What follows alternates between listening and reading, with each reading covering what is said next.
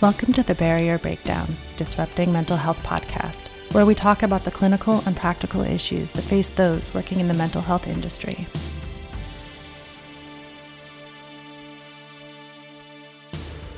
Hello, everyone, and thank you for joining us for this week's episode of the Barrier Breakdown. My name is Erin Molyneux Bailey. I'm the Chief Operating Officer at Cognitive Behavior Institute, and my co host, Dr. Kevin Caridad, who is the CEO and owner at Cognitive Behavior Institute.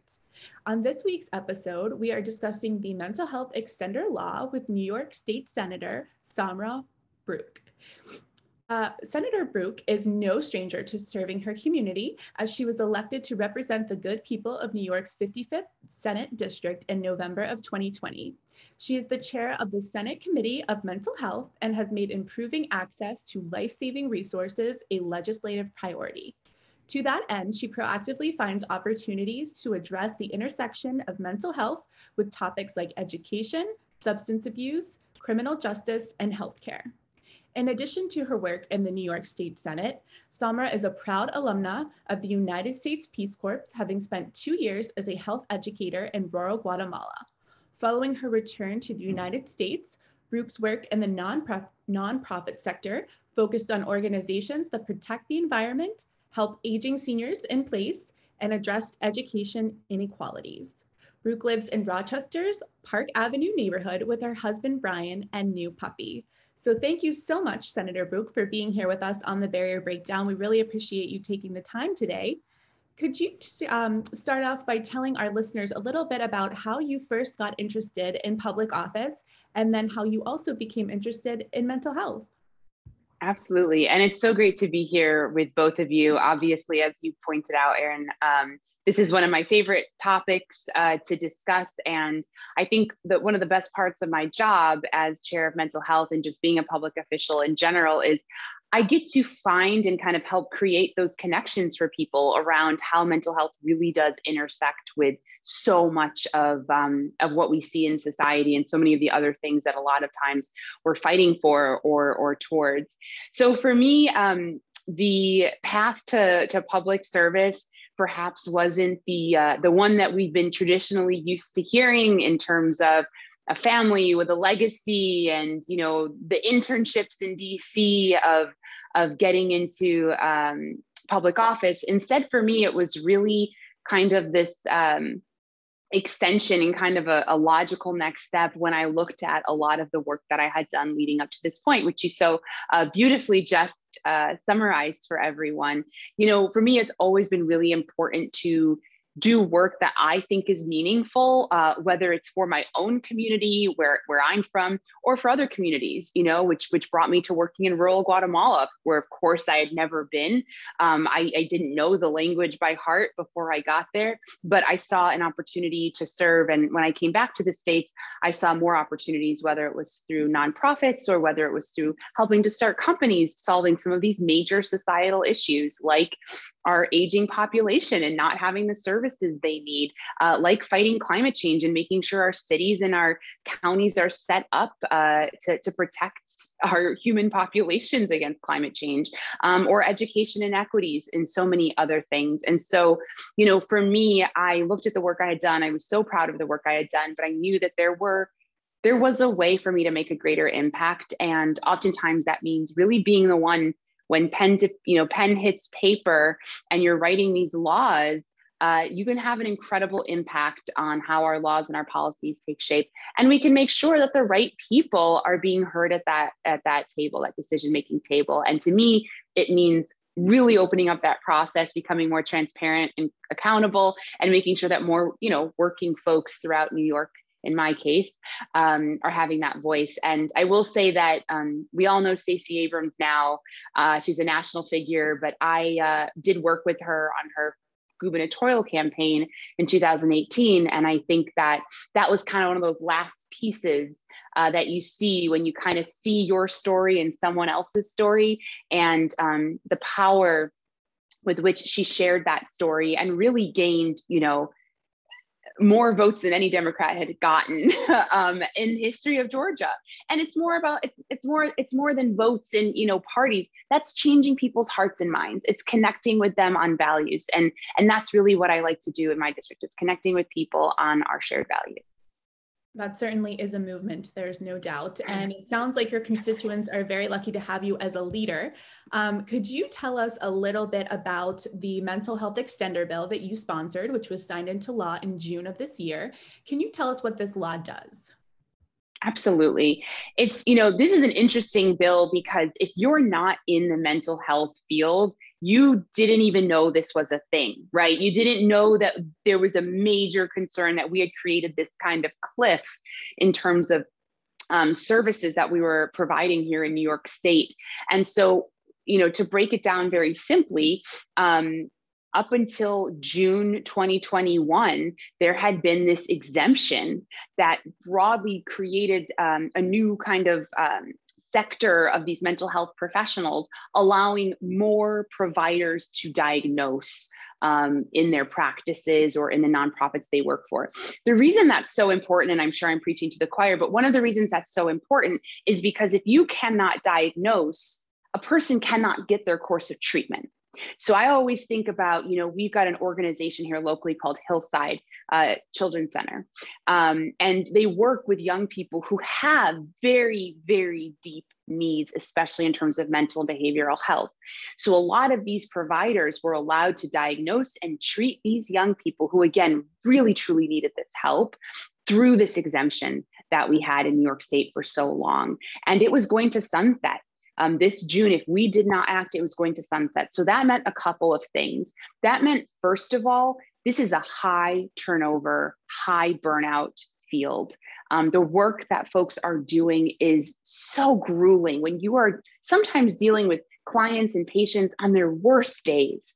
Um, and therefore, it is high turnover. And so that meant that as soon as any of those providers left that field, anyone new coming in was not going to be able to diagnose and treat these young kids the way they needed it, especially in a moment in COVID 19 as we're still battling it and we know mental health needs are rising and the second big piece that would mean is you know we have a lot of local uh, universities there are many students who are anxiously studying to become you know these mental health practitioners we are at a deficit of practitioners. We need more and now they were going in the middle of their schooling going to be told we are drastically changing what you were able to do with the schooling that that you signed up for and that you so you know diligently worked towards.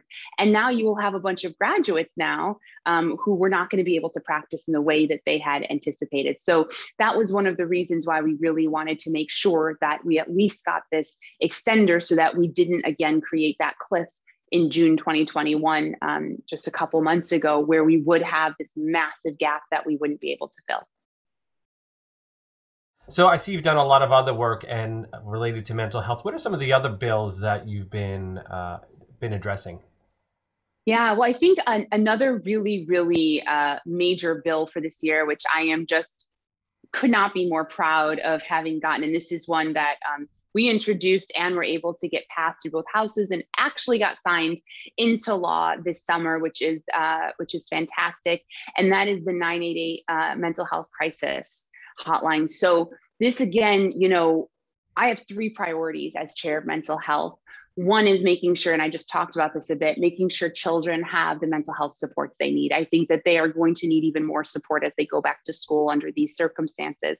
The second is really diversifying the field and making sure we have culturally competent care, linguistically competent care, um, because that is so sorely needed in this field. And the third is dealing with mental health crisis, which is often compounded by a substance use crisis, right? Um, and we have to be able to meet people where they are with the resources they need. So the 988 uh, bill that we put into place here basically is creating something as easy to remember as 911, but for a mental health or substance use crisis. If it's for yourself, if it's for a loved one who is in that red hot moment of crisis and needs to be de escalated, this is a, a line that you can call. We're trained mental health professionals. You can call or text. Um, and trained mental health professionals will pick up to make sure that you get the help you need. And I want to point out one thing that's really remarkable about this is when we think about crisis for mental health. It is different than a fire or ambulance or you know police crisis. Um, these crises can often be resolved right over the phone or via text. There are people who are in crisis every day, and by being able to access something like this, you know, the vast majority of them will be resolved in that moment. And we have to remember every time we're able to de escalate and solve a smaller crisis, we're avoiding those larger crises that so many of us have seen on headlines where people sometimes lose their lives when the wrong people show up to care for them. I think we've been seeing something very similar with the use of technology, particularly during a pandemic and the adoption of. Uh, one of the things that's been exciting to see, at least psychology's kind of been leading the pack there, is this kind of the PSYPACT, where sharing of licensure over state borders for those that are are, are uh, in the groups uh, decided. But it's lacking right now for many of the master's level clinicians who do the bulk of the, the therapy, whether it be counselors or, or clinical social workers. Do you know if New York uh, is doing anything in reference to kind of these uh, these broader packs of being able to bring clinicians, even though they may not be sitting in New York, but provide care because there's such a deficit? Yeah, I think you're absolutely right. We, we saw that, right, with the massive use of telemedicine and teletherapy uh, during the COVID.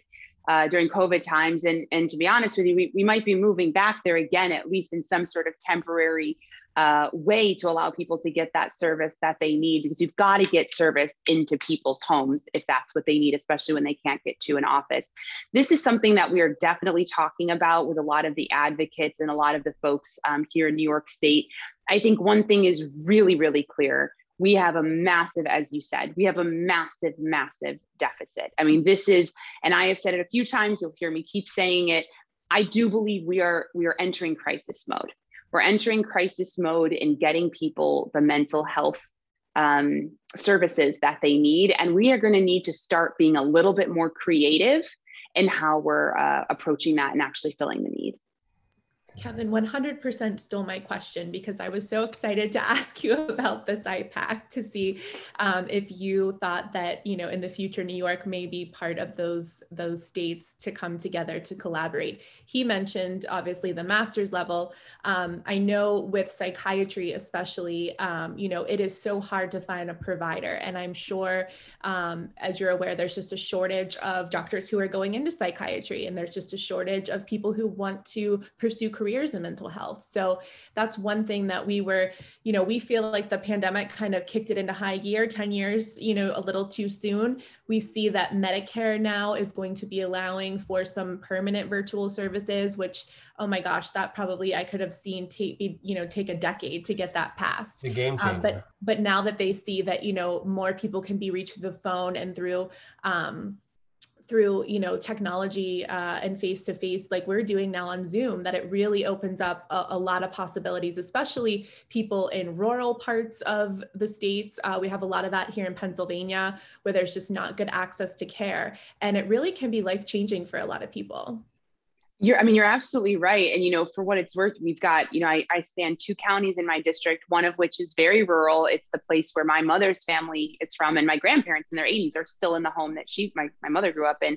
And it's the same thing that I saw here the ability for my grandparents in their 80s, right? I mean, whether it's driving on slick roads in the winter, you know, with our lake effect snow up here in Western New York, um, or just not feeling safe during COVID, wanting to go out, you know, 40 minutes to get to a hospital or provider.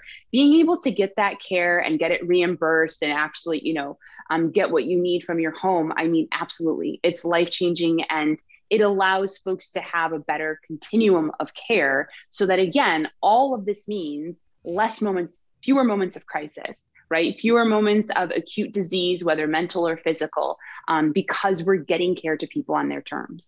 You know, the other piece, the other piece I see this is a national security issue uh, with all the geopolitics of the United States, uh, the kind of uh, social awareness of what has always occurred.